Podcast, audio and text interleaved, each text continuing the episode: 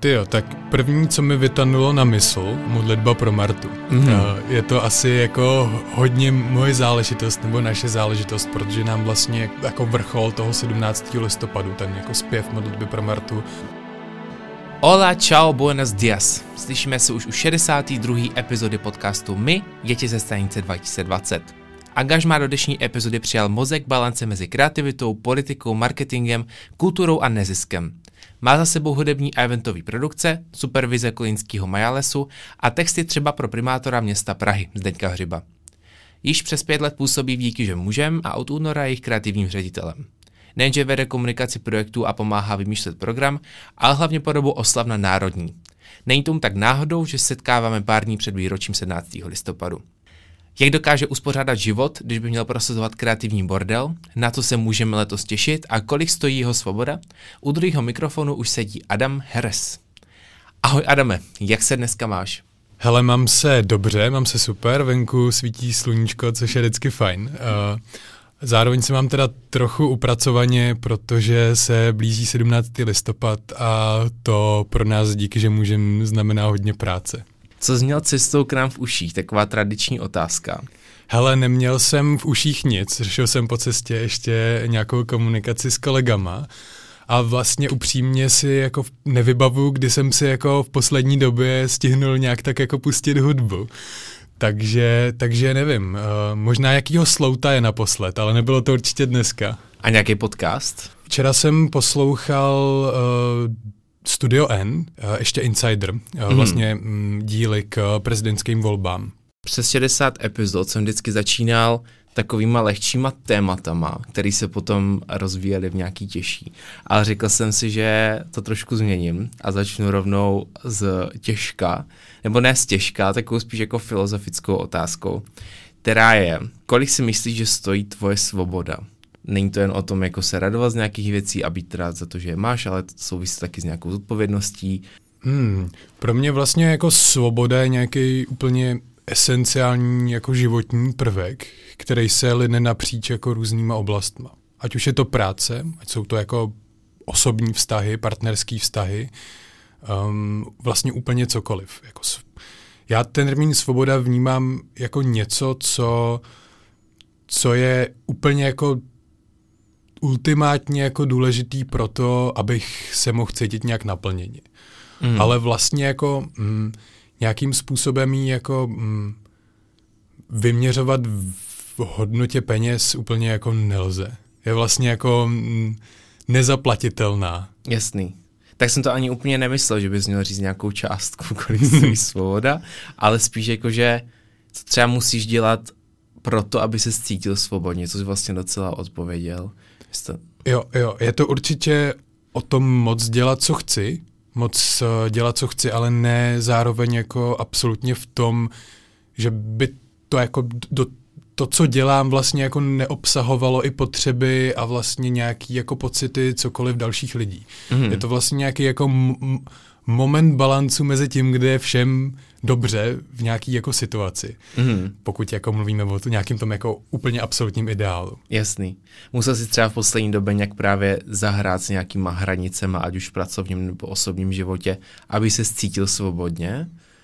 Nebo... Já, já myslím, že se mi to jako děje upřímně každý den, a protože pracuji hodně s lidma a to vlastně jako znamená nějakým způsobem jako integrovat jejich potřeby, jejich pohled na svět, což je vlastně jako po, pro mě nějaký jako konstantní vytečování si toho, jako, kde ta moje jako svoboda a kde ty jako moje potřeby mají končit. Mm-hmm.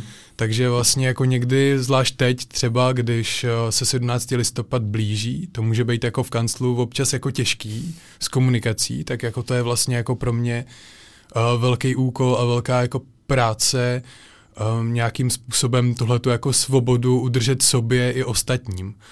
A jako nejinak tomu je podle mě vlastně v jakýchkoliv jako dalších vztazích, ale i vztazích vůči tomu, co dělám vlastně. Nějaký Jasný. Jako, neřekl bych úplně kompromis, ale dohoda toho, dohoda na tom, že to, co dělám, má nějaký smysl, nepřekračuju nějaké svoje hranice a morální principy a zároveň ale jako dokážu fungovat a naplnit nějaké své potřeby. Takže vlastně každý den takový znovu nastavování nějakých limitů a hranic, kam až jo a kde už ne. Yes, yes. Svoboda je vlastně podle mě taková jako každodenní práce každýho z nás na čemkoliv, co zrovna děláme a s kýmkoliv jako jednáme. Nikdy nekončící složitý proces. Přesně tak.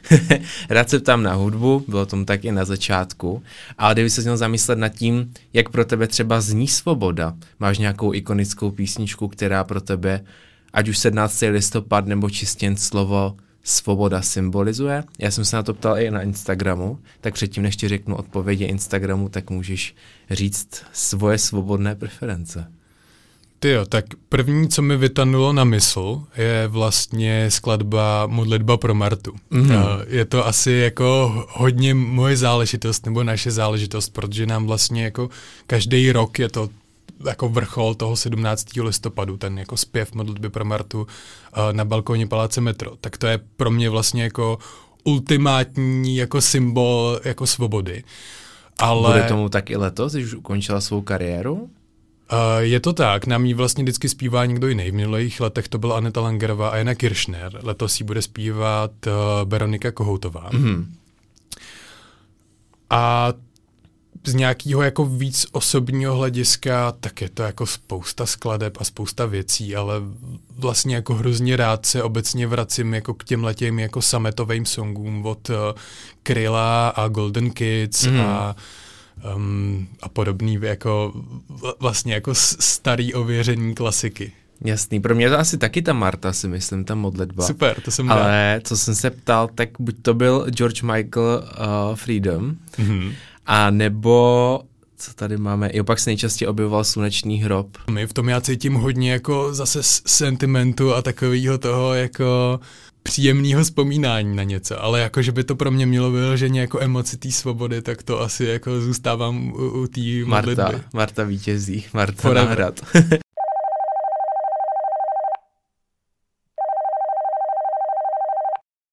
Na náměstí Václava Havla u Národního divadla stojí telefonní budka, voláme o pomoc, která kolem domcím přehraje příběhy lidí ze sociálně ohrožených skupin.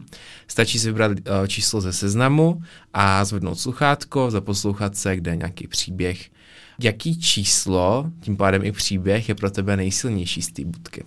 Já se přiznám, jsem ještě poslouchat nešel, ale mám to v plánu dneska odpoledne, tak super, super. Se nechám rád inspirovat pro to, jaký číslo si zvolit. Já asi si úplně z hlavy nepamatuju, pod kterými čísly jsou které příběhy. Uh, každopádně mám takový tušení, že hned pod jedničkou je vlastně příběh samoživitelky. Mm.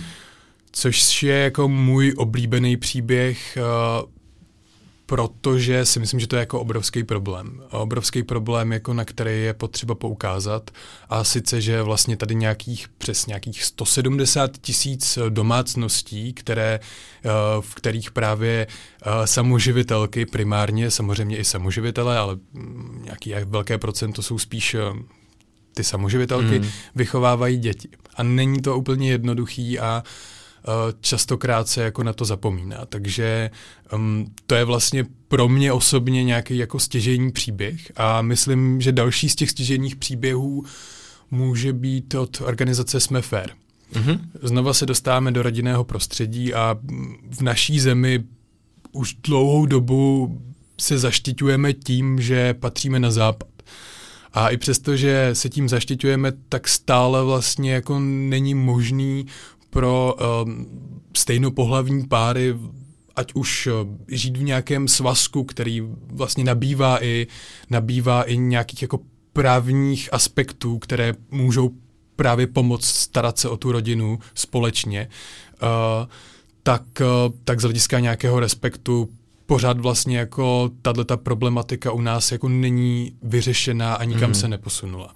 Tak spíš se sune právě na ten východ, než na ten západ. Jasně, jak můžeme vlastně vidět i v nějaký jako situaci z Bratislavy, že mm. vlastně to je teďka obrovský téma, tak, tak to je vlastně něco, co pro mě rezonuje a řekl bych, že pro nás i jako organizaci hodně rezonuje mm, nějaká takováhle problematika. Jasný. Ono je strašně zajímavý, že fakt, jak jsi zmínil tyhle dva příběhy, tyhle dva, nebo tomu telefonáty, tak vlastně všechno je o té rodině a myslím, že nejenom tyhle dva, ale asi vesměs skoro všechny nějak budou rezonovat s základem té rodiny. A taková, takový fun fact, nebo ne fun fact, možná sad fact, fact. Uh, o víkendu jsme byli s kamarádama asi sednout a zjistili jsme, že nás tam bylo asi, nevím, šest, pět, šest a jenom jeden z nás měl úplnou rodinu, jako kdyby mámu i tátu, že nebyli rozvedení. Takže i to si myslím, že nějakým způsobem rezonuje potom právě u těch samoživitelek, samoživitelů, jak se ta společnost takhle vyvíjí. Je to, je to tak. Já, já mám úplně jako tu samou zkušenost. Já jsem právě vyrůstal jen s mamkou. A mm. možná i to je důvod, proč vlastně to téma pro mě jako hodně rezonuje. Já jsem právě patřil do toho jednoho článku, toho šťastlice, co má ty oba dva rodiče, mm. ale bylo to strašně, mě to v životě ani nenapadlo se nad tím zamyslet, že fakt jako skoro nikdo z mých kamarádů nemá oba dva rodiče, nebo nevyrůstal s oboma dvě, oběma dvěma. A ještě mi na tom přijde jako zajímavý, abych nějak jako ještě jako rozvinul ten příběh. My jsme zrovna, jako mamka tady někdy o víkendu byla se za mnou podívat a tak jsme se nějak jako bavili o tom, že, že je skvělý, že jsme měli jako zázemí prarodičů. Mm-hmm. Že vlastně jako nebejt toho, tak jako absolutně nemáme šanci se o sebe postarat. Jakože um, to, že vlastně jako můžu žít v Praze, mohl jsem něco studovat, můžu prostě nějakým způsobem se jako o sebe postarat. Je jako fakt absolutně determinovaný tím, že jako mamka se se mnou měla kam vrátit a, a měli jsme prostě nějaký zázemí. A dost často se, uh, dost často vlastně tahleta jako možnost uh, uh, matkám samoživitelkám chybí. Dost často jsou zatížený i třeba nějakými jako střádajícími se dluhy a podobně. Mm. A já pár těch příběhů znám, vlastně s pár matkami, které jsou v této situaci, jsem mluvil a vlastně ta situace je jako úplně šílená. Nehledě na to, je s tím propojený nějaký jako stres, který působí na ty děti, vlastně problémy ve škole a tak dál. Takže tak, no, je to, je to velký téma. Zamotaný kruh. Přesně. Každopádně, co je na tomhle pozitivního, tak právě každý příběh poukazuje na nějakou organizaci, díky který můžou lidi kvé erkem přispět libovolnou částku. A kde vůbec vznikl ten nápad k té budce volání o pomoc? Někdo, koho to napadlo, kde to vzniklo? Já myslím, že to úplně v té původní verzi napadlo naší uh, programovou ředitelku Esther. Uh, A my už jsme zároveň dlouho chtěli dělat něco v telefonní budce. Já vlastně nevím proč, prostě nám přišlo hrozně jako zábavný postavit telefonní budku na tu národní třídu, který se něco bude dít. A ty nápady se nějak propojily. A vlastně tak, takže autorem toho je programová uh, ředitelka naší organizace Esther Valtrová. Shout tak tímto jí zdravím. Jsou to příběhy lidí, jak už jsi zmiňoval, který si potýkají třeba i se závislost, má dluhy, bezdomovci, národnostní menšiny, sexuální menšiny, nebo právě samoživitelky, nebo třeba lidi, co odchází z dětského domova, přejí si mít stejný práva a td. Tak kde jste ty nejsilnější příběhy třeba zháněli? Já si dokážu představit, že to není úplně jednoduchý ty lidi některý přesvědčit tomu, aby ten příběh řekli. Možná tady hraje fakt, nebo v úvozovkách nějaký plusový body to, že to je jen audio, tím pádem ne každý pozná toho člověka, je to zatím jistá míra uh, anonymity, ale myslím, že to asi nebylo úplně jednoduchý, ne? Tak vlastně ty jednotlivé organizace, které s náma na tom spolupracovaly, tak ty jsme oslovili primárně a oni potom vlastně nám nějakým způsobem jako dodali klienty, kteří jsou ochotní o, o tom tématu mluvit, protože samozřejmě je to jako velmi citlivý. A, a tak, takže vlastně v tomhle nám pomohly ty jednotlivé zapojení organizace s kontaktováním jejich jako klientů. Meta roku, právě příští čtvrtek se docela hodně blíží, největší meta roku, na který pracuješ a celý tvůj tým, tak nás vem trošku do zákulisí, kdo všechno nebo kolik vás v týmu vlastně je. Předpokládám, že to neděláš sám, i když jsi creative director, tak koho řídíš? um, vlastně v tom týmu je v tuhletu chvíli nějakých třicet devět lidí. Asi tak z osmdesát procent jsou to mm, studenti vysokých škol, a máme tam vlastně ale i studenty středních škol. A tenhle ten tým, kromě nějaký celoroční komunikace a aktivit, připravuje jako dva projekty. A to je Korzo národní a právě zmíněný summit na školách. Oboje, oba projekty jsou vlastně takové jako oslavu svobody, ale na jiných platformách. Um, Co se týče toho Korza, tak to ten realizační tým má asi jako dvacet lidí, ale k němu z těch, z těch třicet devět, ale k ním vlastně přibývá ještě pár týdnů před akcí, vlastně už teď, teď uh, přibývá uh, zhruba dvě stě dobrovolníků, mm-hmm. bez kterých by vlastně jako ten den produkčně jakkoliv jinak jako nešlo odbavit a vlastně několik jako dalších produkčních. Takže tak. Uh, Celá velká škála lidí, když sečteš ty dobrovolníky. Je to tak, je to obrovský tým, což uh, je vlastně někdy náročný na uh, manažování, ale zároveň je skvělý vlastně pracovat s mladýma lidma, který, který tomu projektu můžou dodat uh, vlastně nějakou aktuálnost, mm-hmm. nějaký jako pohled mladý generace, na kterou vlastně těma našima aktivitama primárně cílíme. A jako věřím, že jako díky nim to gro té věci jako zůstane a zůstává jako pořád nějakým způsobem jako fresh a aktuální. Je tomu třeba takhle s TikTokem, který jste si letos, pokud se nemýlím, založili? My jsme ho měli, letos... už ho máme díl, myslím, že ho máme od roku dva tisíce devatenáct a upřímně... Ale nějak aktivně až teďkom snad. My jsme ho tak zase jako, tak se zase na něj jako vrátili. A upřímně musím říct, že vzhledem k tomu, že mám na starost tu naší komunikaci a to vedení, tak je to pro mě jako strašně složitá platforma. Mm. Já, já jako každým rokem cítím, jak jako přestávám být, jo, jak stárnu, jak stárnu a přestávám být jako schopnej jako rozumět jako těma, těm mladším generacím. Takže, takže jako i to je jejich vlastně nějaký úkol nám boomerům, začínajícím boomerům, respektive jako dodávat, dodávat nějaký jako pohled mladý generace. Aha, tak ještě, že tam máte. Jo, jo. Tvoříte ohromné množství kvantum kontentu, ne na TikTok, ale na ostatní platformy, primárně k tomu dni D, který se blíží. A jaká část realizace toho kontentu je pro tebe nejvíc náročná? Je to právě třeba nad tím, jak přemýšlet a vymyslet něco poutavého, nebo spíš potom ta samotná přímo realizace a focení, organizování, nebo jo. potom publikace, nějaký promo? Je to asi upřímně ta část toho, aby do sebe všechny, nebo je to to, aby všechny tyhle ty části do sebe zapadly. Mm. Protože já jsem většinou u té části, kdy se ten content vymýšlí a dává se mu nějaká jako struktura. Většinou nejsem u té u té u toho u té samotné tvorby, u toho natáčení a focení, pokud to nefotím já, což se občas taky jako stane. Ale nejnáročnější je podle mě, aby všechny ty věci jako copy, foto, video, reklamy, posting jako do sebe zapadly, protože u nás vlastně tím, že těch lidí je hodně, pracují tam prostě na nějaký jako fakt částečný úvazek, tak každý dělá jako část té věci. Mm-hmm. Uh, což je vlastně jako nutný před tou velkou akcí, tak aby se dokázal odbavit veškerý ten content, ale zároveň je to jako docela hell potom to dát jako dokupy a vlastně nastavit tam jako dost dobře procesy, aby každá ta věc navázala na tu další a celý to jako vyšlo ven včas a v nějaký jako kvalitě. Především asi každý, každý ten článek, každýho toho člověka nastavit na stejný mood, aby věděl veškerý background a všechno, co má udělat, to si myslím, dokážu si představit, že to musí být největší pain. Yes, yes. A zároveň um, my máme vlastně v letošním roce, a já na to ještě nejsem sám, na, naštěstí mám vlastně kolegyni uh, Natálii Majahovou, která mi pomáhá s managementem toho týmu. Shoutoutu Natálie. Shoutoutu Natálie. Koho dneska ještě zmíníme, komu dáme shoutout. Uvidíme, uvidíme ještě. A... která vlastně jako hodně koordinuje ten social. Vlastně ono to není jenom o tom socialu, ale i o nějaký jako outdoorový reklamě, P R, shoutoutu uh, Martina Plesníková, naší PRistce. Zhodou okolností včera jsem uh, jel autem a u rodičů autem, kde nebyl port na USBčko, takže jsem poslouchal rádio. Rádia, který bych si asi v životě osobně nenaladil. Takže a hned blank. Třikrát tam byla, uh, byl promo na, na Telebudku. Super. No, myslím, že to byl Radiožurnál a Rozhlas a ještě něco.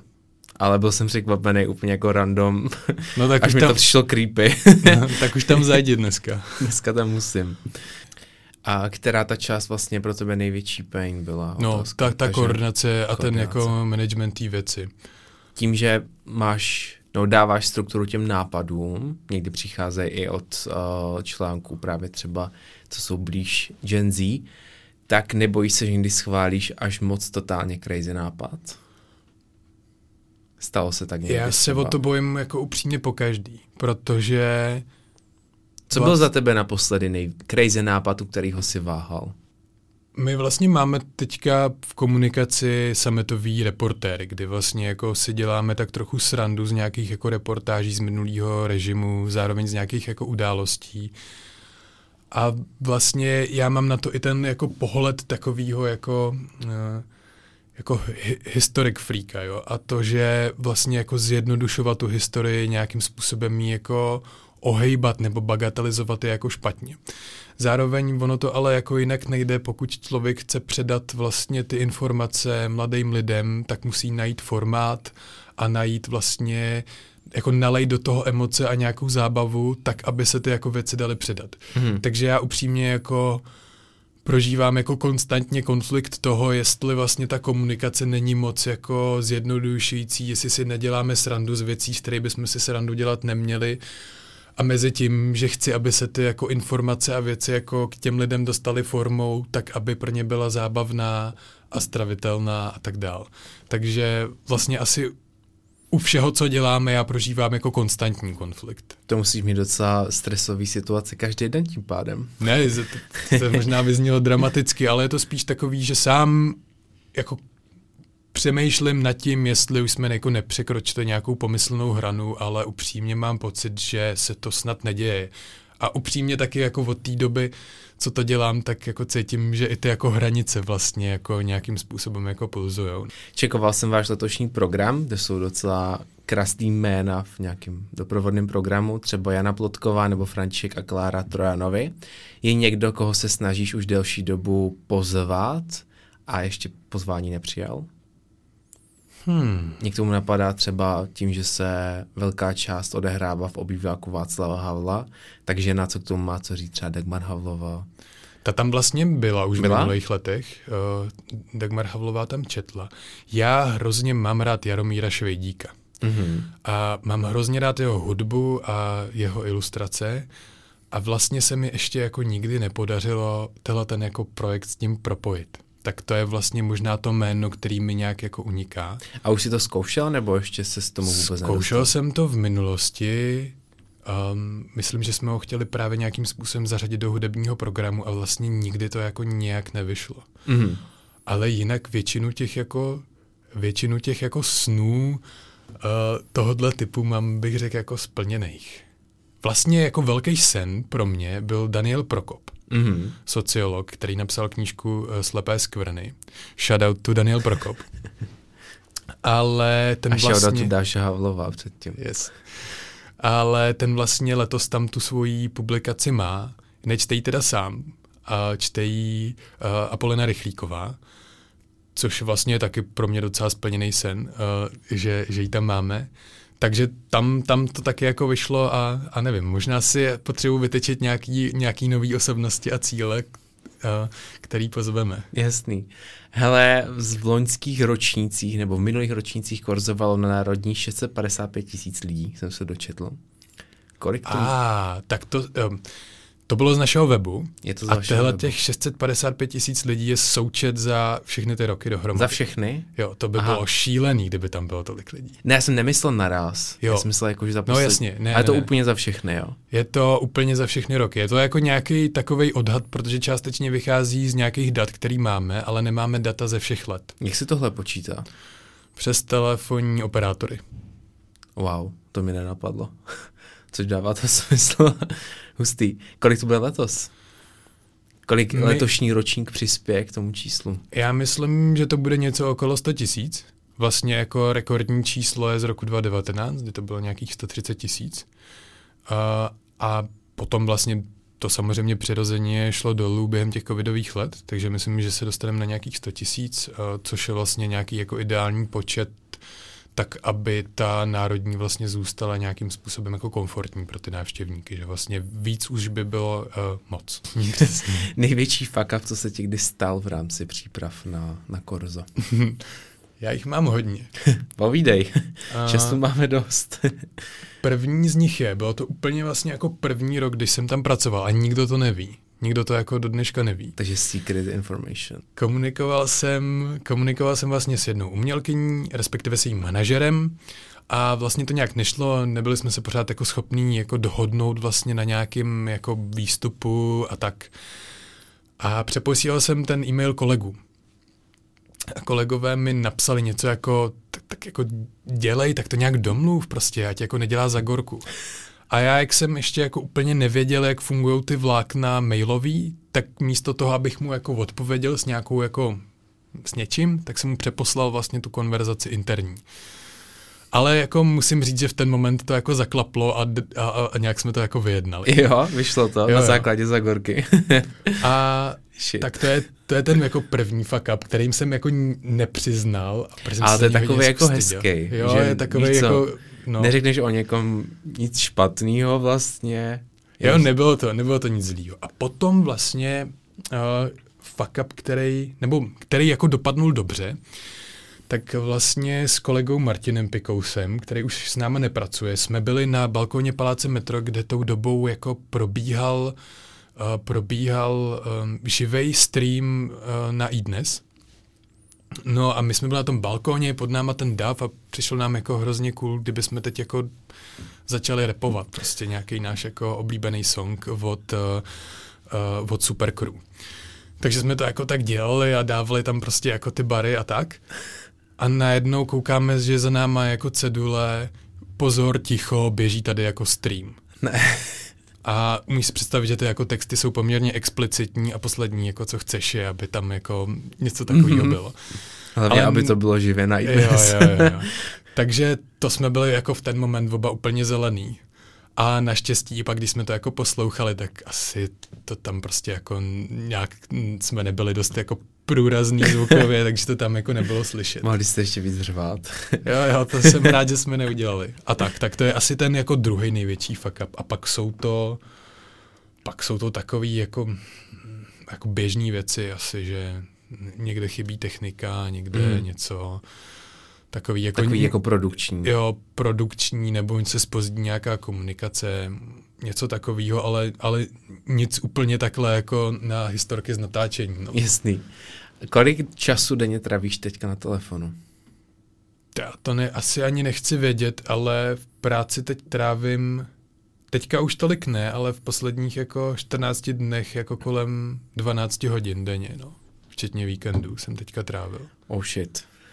Ale jako, no jo, ale ono zároveň tam ta, jako ten můj pík pracovní už teď jako padá dolů a teď jako je to spíš víc jako na kolezích, kteří jako, kterým jako narostou ty hodiny, si myslím. Myslím, že za chvilku už se to přehopne do, do části, kdy budeš spíš už užívat ty přípravy na ten onen den, než se stresovat.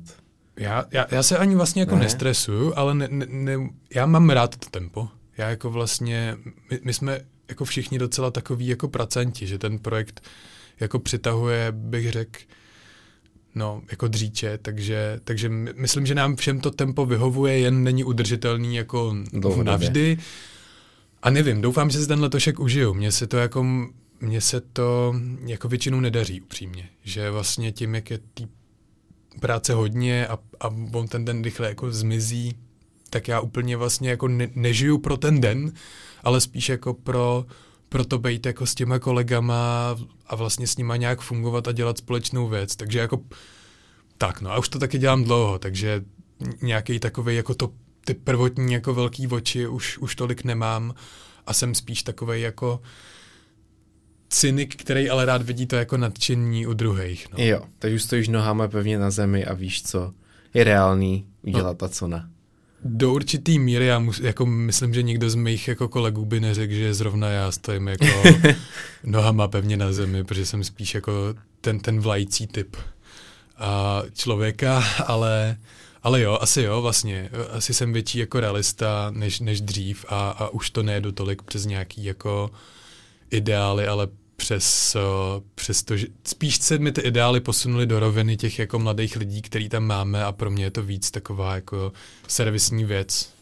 Přijde mi, že z toho, jak si povídáme, tak mám pocit, že oprávněný pocit, že musíš mít plný to-do listy a kalendáře a musíš to mít svůj uh, pořádek, co ti v efektivitě a v nějakém uspořádávání věcí pomáhá nejvíc. Těchto typů není nikdy dostatek, tak určitě nejen já, ale i posluchači uvítáme nějaký další.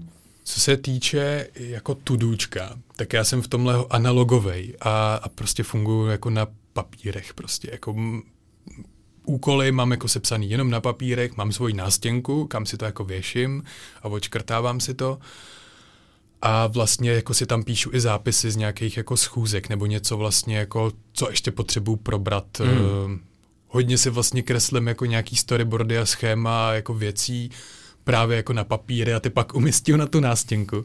Ale co se týče nějakého organizování času, tak funguji prostě na úplně jako klasickém Google kalendáři, který mám jako propojený jeden s druhým a mám tam jako úplně všechno.